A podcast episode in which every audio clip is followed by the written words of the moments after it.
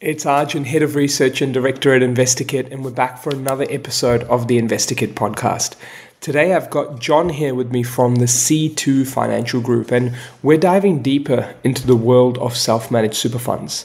Self managed super funds were a very interesting topic that we'd done an episode on a few episodes ago, and uh, the team here got inundated with inquiries around self managed super funds setup, setting up actually to start buying in them or actually even just considering if their current one's appropriately being managed.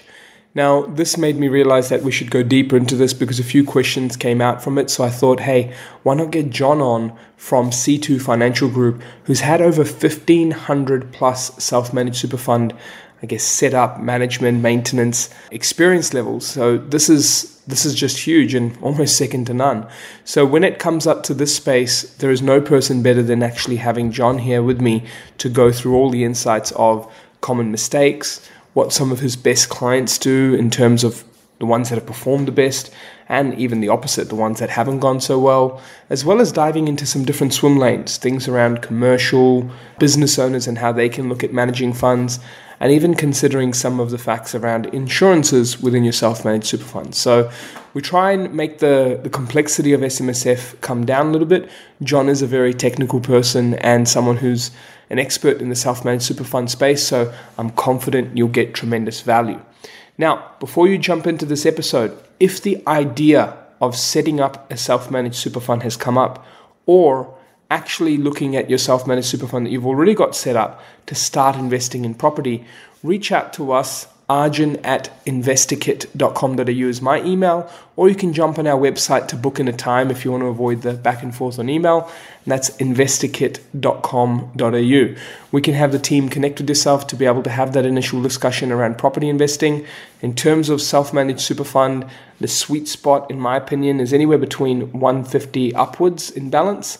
Uh, the closer you get to 200, the more, I guess, buffer you can have.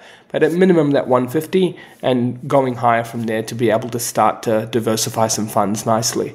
I hope that helps. And uh, if you'd like to have a chat, reach out and you'll get a lot of value here because we'll introduce you to John as well to have a chat about setting up or management of your SMSF and you're in the right hands. Thanks and tune in.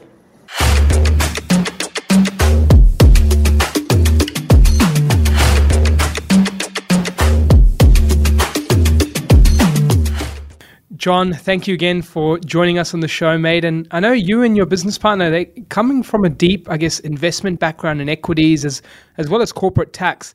But more importantly, with more than 1500 plus self-managed super funds under your belt from an admin side in the past and I'm sure even growing now.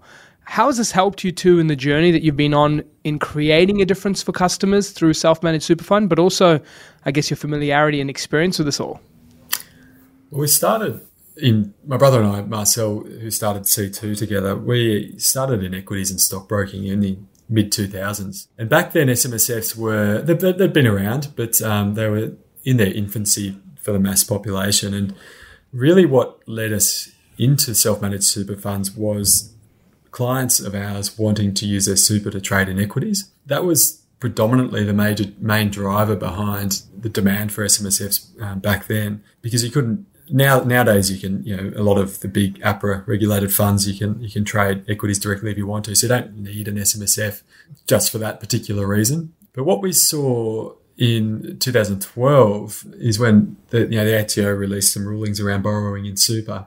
And that's when we saw the, the opportunity there. At that point, we had a lot of clients coming to us wanting to buy property in super. So we really swiveled and moved our business to focus more on the SMSF administration side and, and kind of gave away the, the stockbroking and the equities trading and moved to specialize predominantly in, in property and super and also in SMSF administration for, for advisors and, and self-directed clients. So we've seen that transition happen. I mean, now that these days, really, the, the, unless you buy, wanting to buy unlisted assets such as equity, you know, shares in a company or units in a trust or, or, property. They're kind of the main reasons why people use SMSFs these days because there's not much of a, a, an advantage of, of, doing it to buy managed funds or to, just to buy equities as you can access it usually through a, um, an APRA regulated fund, unless you've got a really big balance where the fees make sense. Yeah, that's where we see the advantage in an SMSF.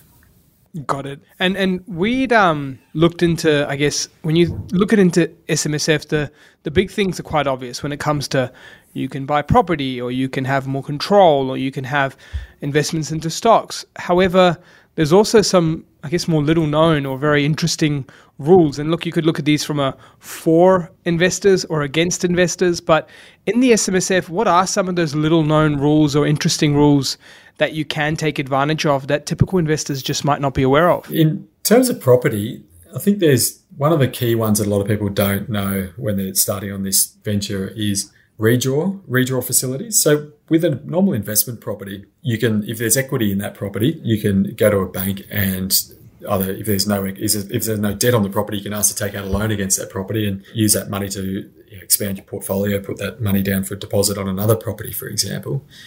With a self-managed super fund, you can't redraw against the property. So what that means is, let's say you had an SMSF and you paid $500,000 for a property and a couple of years later, you really like the look of another property that you wanted to buy with your super fund. You couldn't go and draw out, say, $200,000 of that equity against the first property to use as a deposit on the second property. So what that means is that you need to be a bit more crafty at the start when you buy the first property and offset accounts are a very good way to to engineer it so that you can still have access to your equity to buy if you're looking to build a property portfolio in super.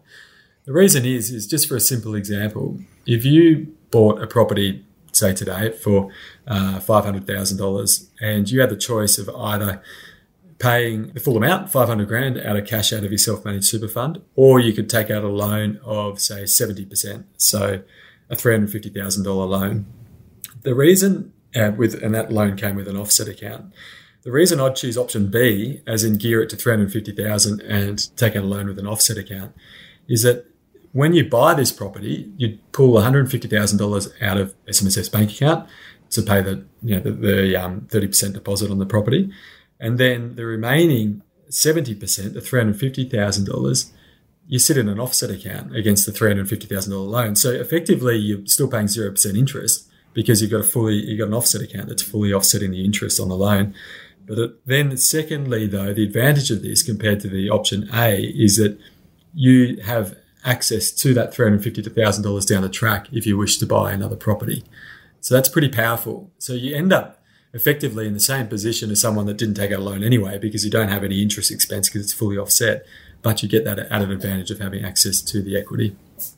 So that's a pretty that's a pretty powerful uh, you know, weapon to have in your arsenal there. So some other rules that people, you know, a lot of people, people are, I mean, to give credit to people, they, they're becoming a lot more savvy about the rules, but related party rules is probably the, the, the key area that people get stuck on. There's an overarching rule in self-managed super funds called the sole purpose test.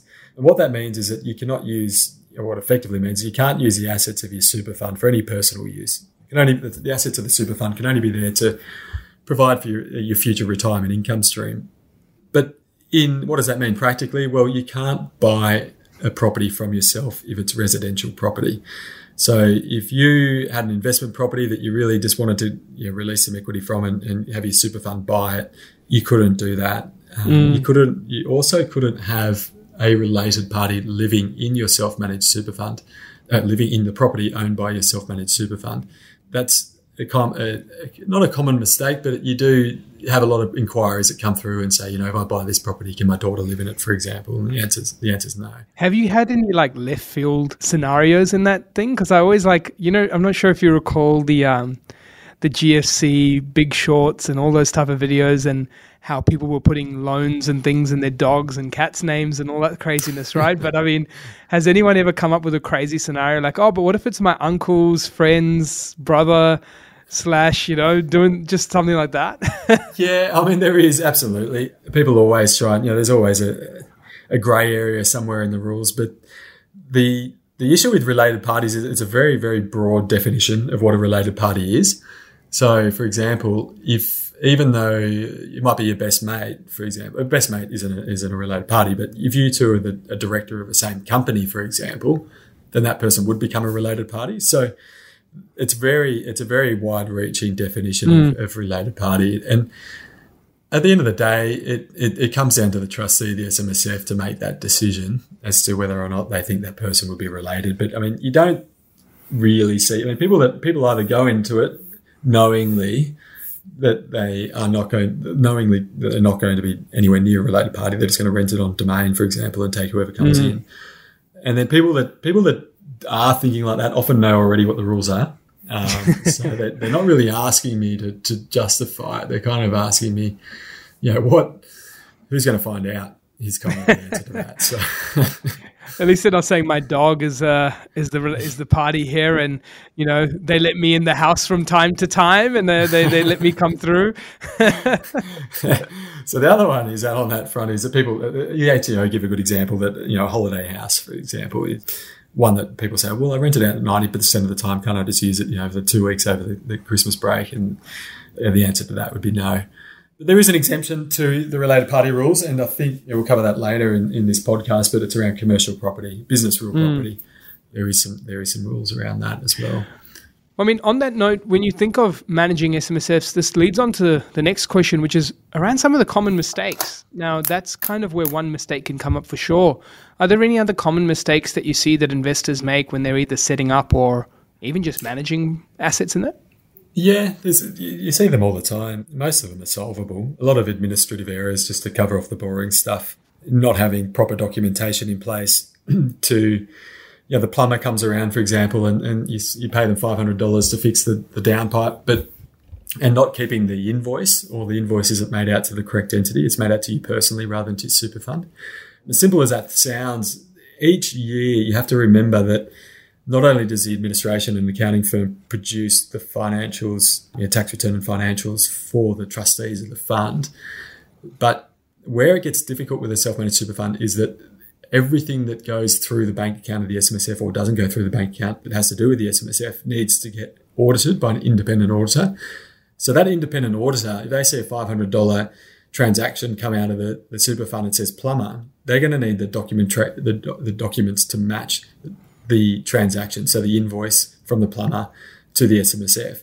The reason is is that you, when you, as you know, when you log into a bank account and you, you transfer 500 bucks to your friend, you can write whatever narration you want. You know, I could transfer you, transfer you $500 and I can just write plumber on it. It's clearly not for the plumber. So the auditor needs to have some sort of backing evidence to prove that that transaction is actually for the plumber.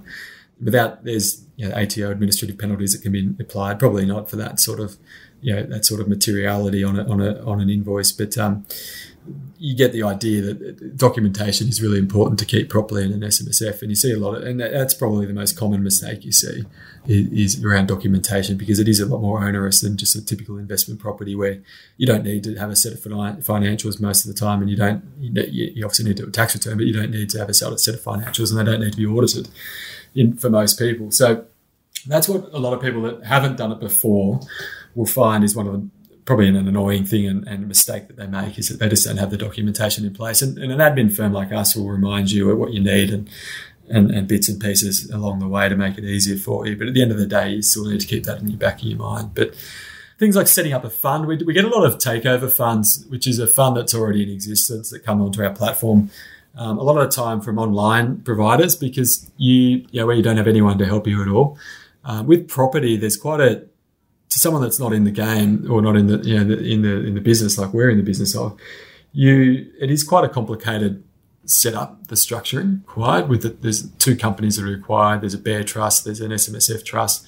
The name that you put to buy the property is different to the name that you take the loan in. So it's it can be a um, a complicated process to set up the fund. And so we get a lot of clients that have come to us that have gone online and set up a fund and then all of a sudden they've realized that they've, they've already signed a contract to sell for the property, but there's so many things that haven't been done yet. You know, the Bare Trust hasn't been set up at all or if incorrectly.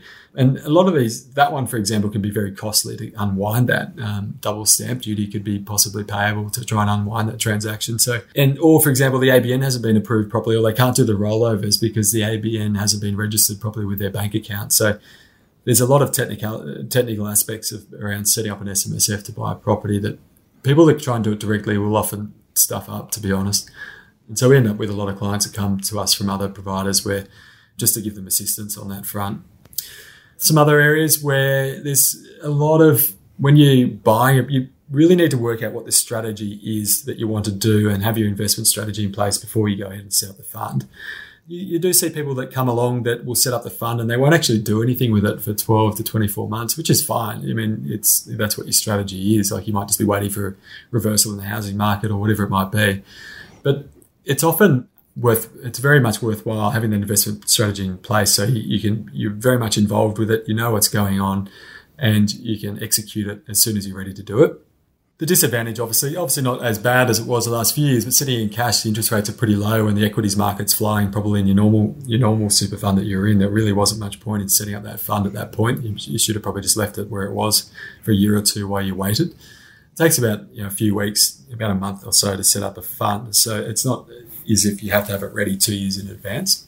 But in, in property, for property in particular, there's a lot of rules around the difference between your maintenance of a property and improving a property, around what sort of you can use, what areas either maintenance or borrow or improvements can you use borrowing for, and if it's already subject to a loan, if you improve the property so much that it becomes a different asset, you've also got an issue. Um, right. So borrowing super is a whole other area which you know I can dive into, but it's a complicated area around repairs and improvements and where's the line in the sand between that. And the ATO gives a lot of good guidance on that. But it's yeah, it's a simple example. I'll give you a simple example. If you were to buy a house in your super fund with a loan, yep. and you wanted to subdivide it, that is a, an improvement to that asset which would be significant enough to create a, a, different asset to the one that the loan was initially taken out for. So you'd have a breach of the lending rules there.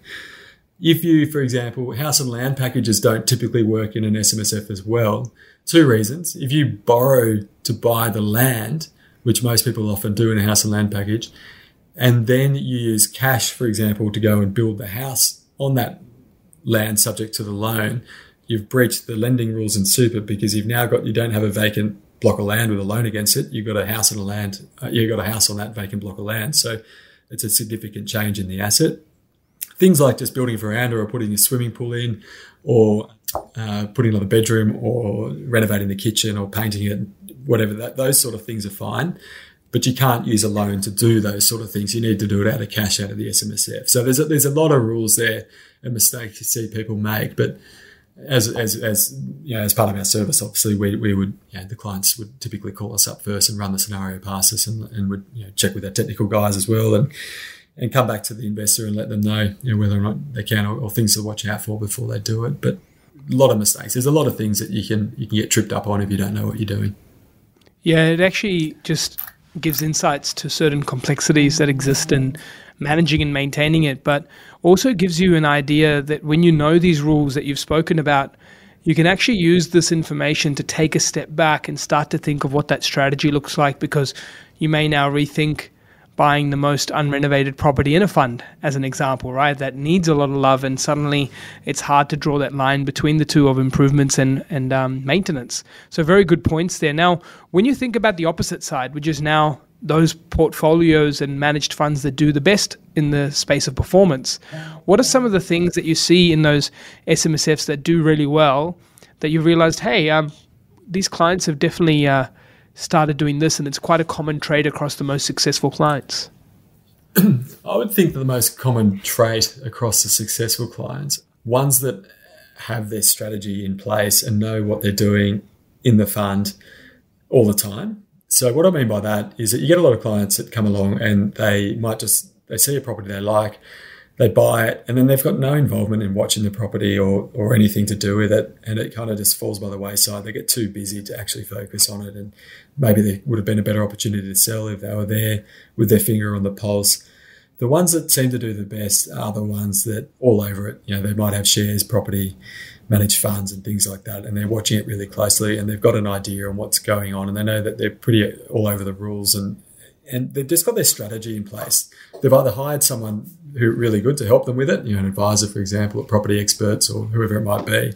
But they're the ones that yeah, they they're up to date with their documentation. They know what's they know what's coming up. They know their tax. You know, they've got a rough idea on their tax liabilities and how that works.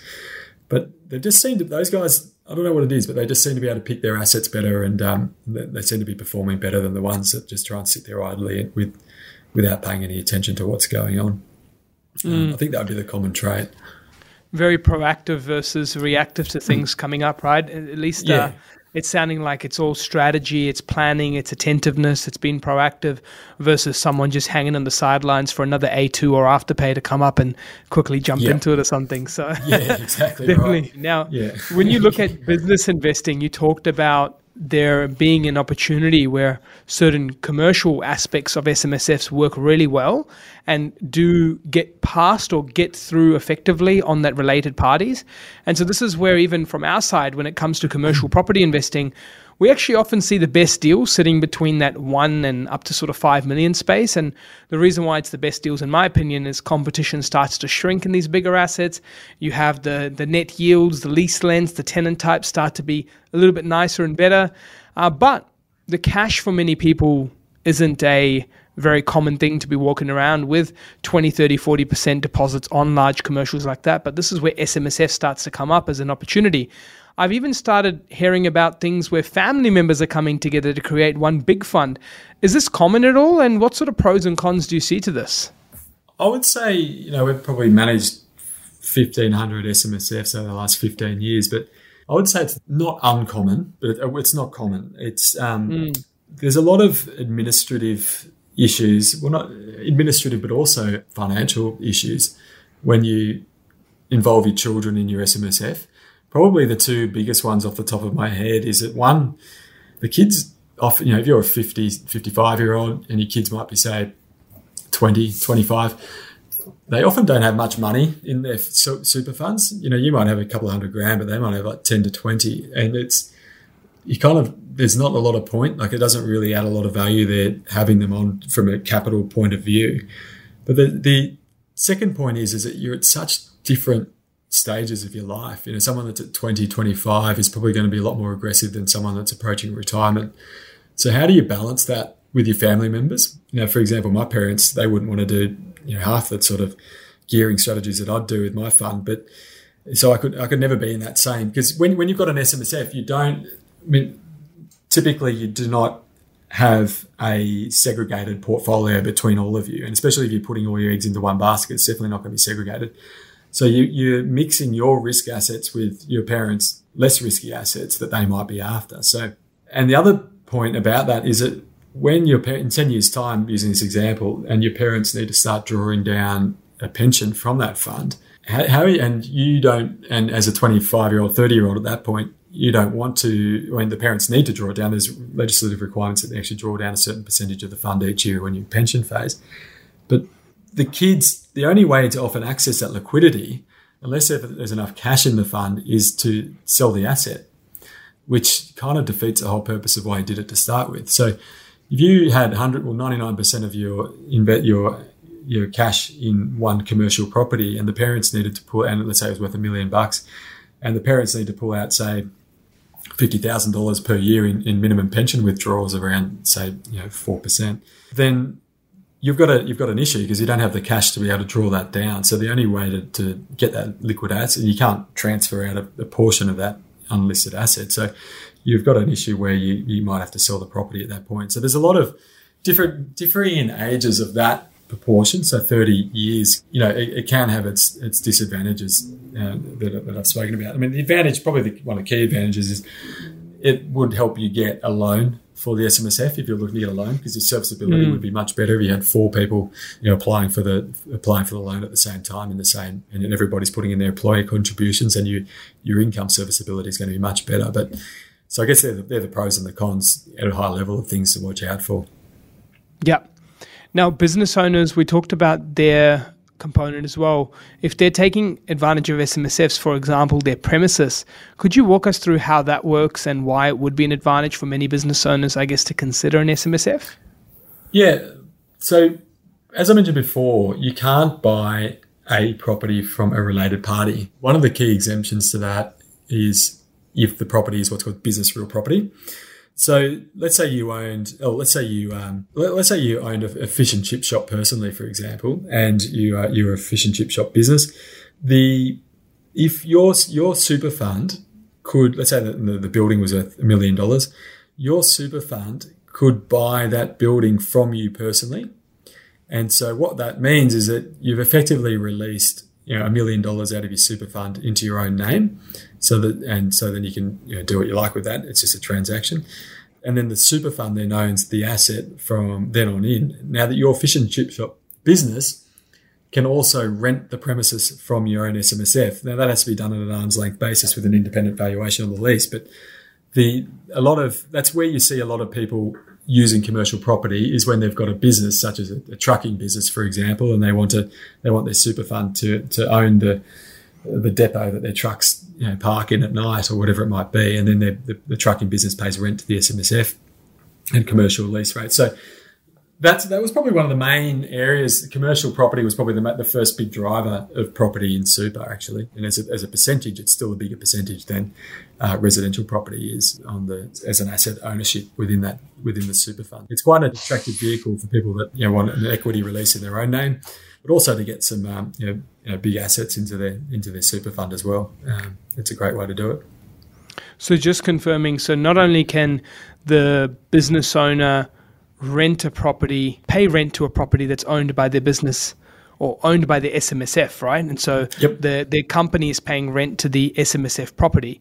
But then another scenario is that the SMSF can buy a property from the personal director to operate in that fashion. Is that what you said there? Just want to clarify. That's correct. Yes. Awesome. So when the yeah, so when the property is classified as what's known as business real property, like a commercial office, for example, would be business real property then the SMSF trustees, so the trustees of the SMSF can buy that property from you personally. Mm. At, at an agreed, at, at, it has to be at, at market valuation, independent market valuation. Yeah. Now, when it comes to SMSFs, there was one aspect there, business, but the other aspect as well that I don't feel many people know about, but I know uh, you guys help with is insurances. Because when people think of insurances like life and all these other aspects, I guess so many people don't even consider it firstly, even though there's so much debt in the picture. And partially, I think that could be to do with the cost that it carries, but or the process or the belief of the process. But I guess how can SMSFs play an advantage to helping people with this component of the costs and insurance premiums and other things like that? I think a lot of people do know about it. It is just it's just an often a, a difficult and time consuming thing to organise for your self managed super fund if you think about where your insurance is at the moment, you know, let's say at Australian Super, for example, often that insurance comes by default as soon as you become a member. So most people who just sign up to Australian Super end up with an insurance policy and didn't have to do anything to get it because it's under what's called a group policy. So the insurance underwriters will just take the whole group of, you know, 10,000 Australian Super members and give them all one policy and, and you get some, you know, you get allocated, you know, a, um, an amount out of that group policy that you're covered for. So with an SMSF, though, typically and most of the time it's done as an, at an individual level. So you get individual underwriting done, you know, medical checks, you know, all that sort of stuff. It takes a bit of time and effort to go out and do it. So you find that a lot of people will just do what's called a, a partial rollover and leave a certain amount of money at their current fund. Let's call it Australian Super for easiness, and um, then that Australian Super would keep providing their insurance on that side of the fence. But eventually they'll get around to doing it in the SMSF. You know, once the dust settles and they've bought the property and they'll come back and get some quotes. But it is often more expensive because it's a personalised property rather than a group group scenario. And I think it just gets put to the back burner where people should really be focusing on a lot more, especially if you've got gearing, as you mentioned, you know, something you should always be covered. Well, typically you should always try and be covered for um, you know, at least the amount of debt you've got. So it's a um, it's an interesting space. There is a requirement for SMSF trustees to consider the insurance, but there isn't one for them to have. There's not a requirement for them to have insurance. So I think that's you know, predominantly the reasons why people you know, don't focus too heavily on, on organising insurance in SMSFs.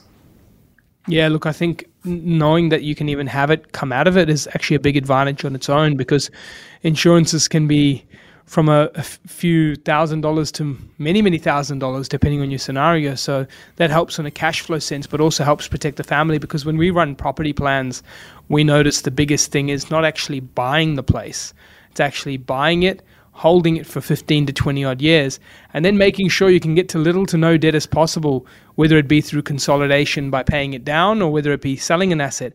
Now, to know that that goal you've got ahead of you is still somewhat 20 years away just shows that there's a lot of shit that can go wrong in 20 years, right? That you want to make sure that your family, who you're probably doing this for, uh, is is well protected. So it's such a good part to actually mention on, just because I think many people, whilst they know about it, don't get around to it. So. Lastly, my friend, let's talk about, I guess, the complexity of setting up an SMSF. There's been many parts here where there's some interesting rules, grey areas, um, certain scenarios where it works, certain scenarios it doesn't. But it reminds me of, I guess, an Albert Einstein quote where he said, Genius is making complex ideas simple, not making simple ideas. So the world of SMSF is often actually a very complex one for investors, but let's hear you make it simple to set up. I'd like to walk through a scenario where someone's listening to this and going, hey, it's about time that I set something up.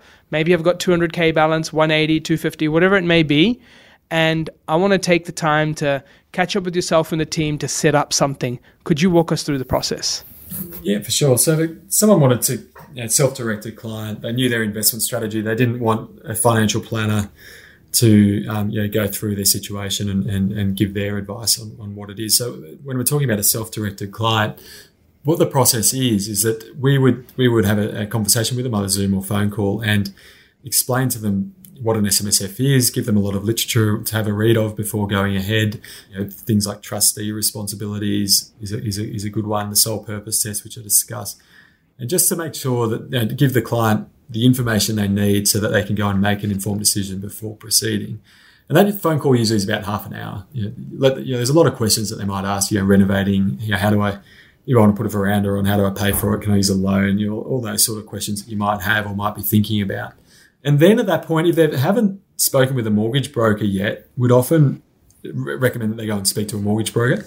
The reason is is that as I mentioned at the start, you, you, need to get your head around the investment strategy and what you're going to be doing. And if you're thinking about using a loan and you have no idea what sort of loans are out there, you can't really back solve.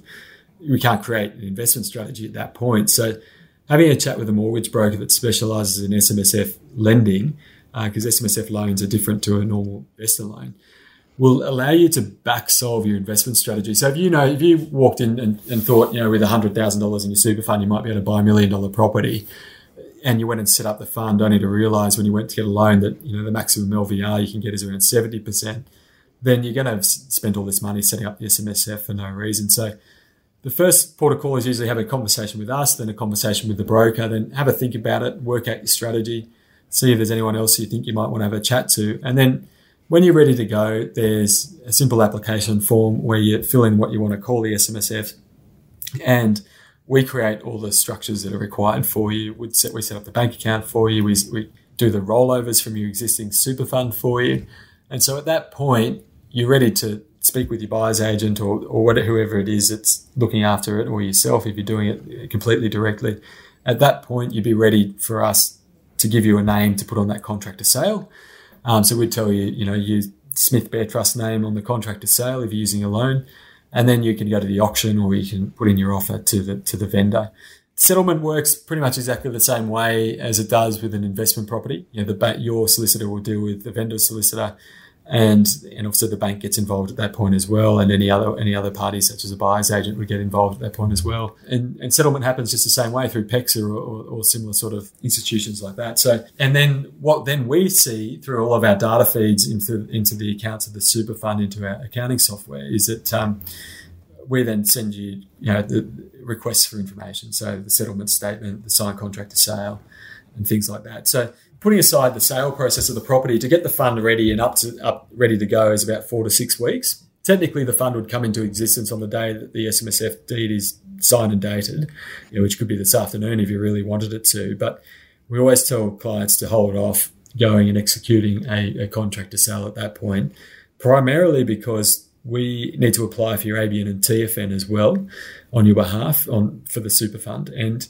that can take up to 28 days for the ATO to approve. And every now and then, the ATO will actually hold up the ABN and not release it onto what's called the super fund lookup. And the, the reason why you can't, if it's not on the super fund lookup, is you can't set up a bank account and you can't do rollovers. So if you've already you know, gone unconditional on a contract to sale and you realize I can't even set up the bank account, I can't do a rollover from my super fund, there's a good chance that you might, you know, you'll, you'll forfeit the contract and any deposit you might have paid on that property. So it's a real risk. So you're usually better off waiting that four to six weeks until the funds have arrived into the super fund. It's a little bit quicker these days with electronic rollovers, but if you jump the gun, um, you could find that something could go wrong. So it's a well trodden process. You know, we, we obviously hold your hand the way through it to make sure that you know you know where you're up to and, and what needs to happen next. But um, it is it is a bit of paperwork to shuffle around at the start to make sure that you've got everything set up correctly and, and, and you're ready to go. John, the SMSF King at his work. Uh, thank you so much for all your time today. How can anyone get in touch with you and the team just to be able to help them, whether it be set up, taking over, so forth? Yeah, just if you jump on our website, uh, www.c2super.com.au, you'll be able to find us there. And also, uh, actually, probably a better one to use is c2financialgroup.com.au, or you just Google C2 Super and, and we'll come up. But um, that's number letter C, number two, Super, or um, C2 Financial Group. And um, otherwise, I'm sure um, know, I could put my details down somewhere for someone to get a hold of as well at the end of this podcast. Awesome, mate. Well, a lot of great insights in the show from whether it be business owners, the to dos, the successful clients, the, the not to dos, and of course, the simplicity in terms of the setup once you think of those components, right? Which is the team like yourself coming in to ensure that the actual fund setup goes compliantly and goes through the works.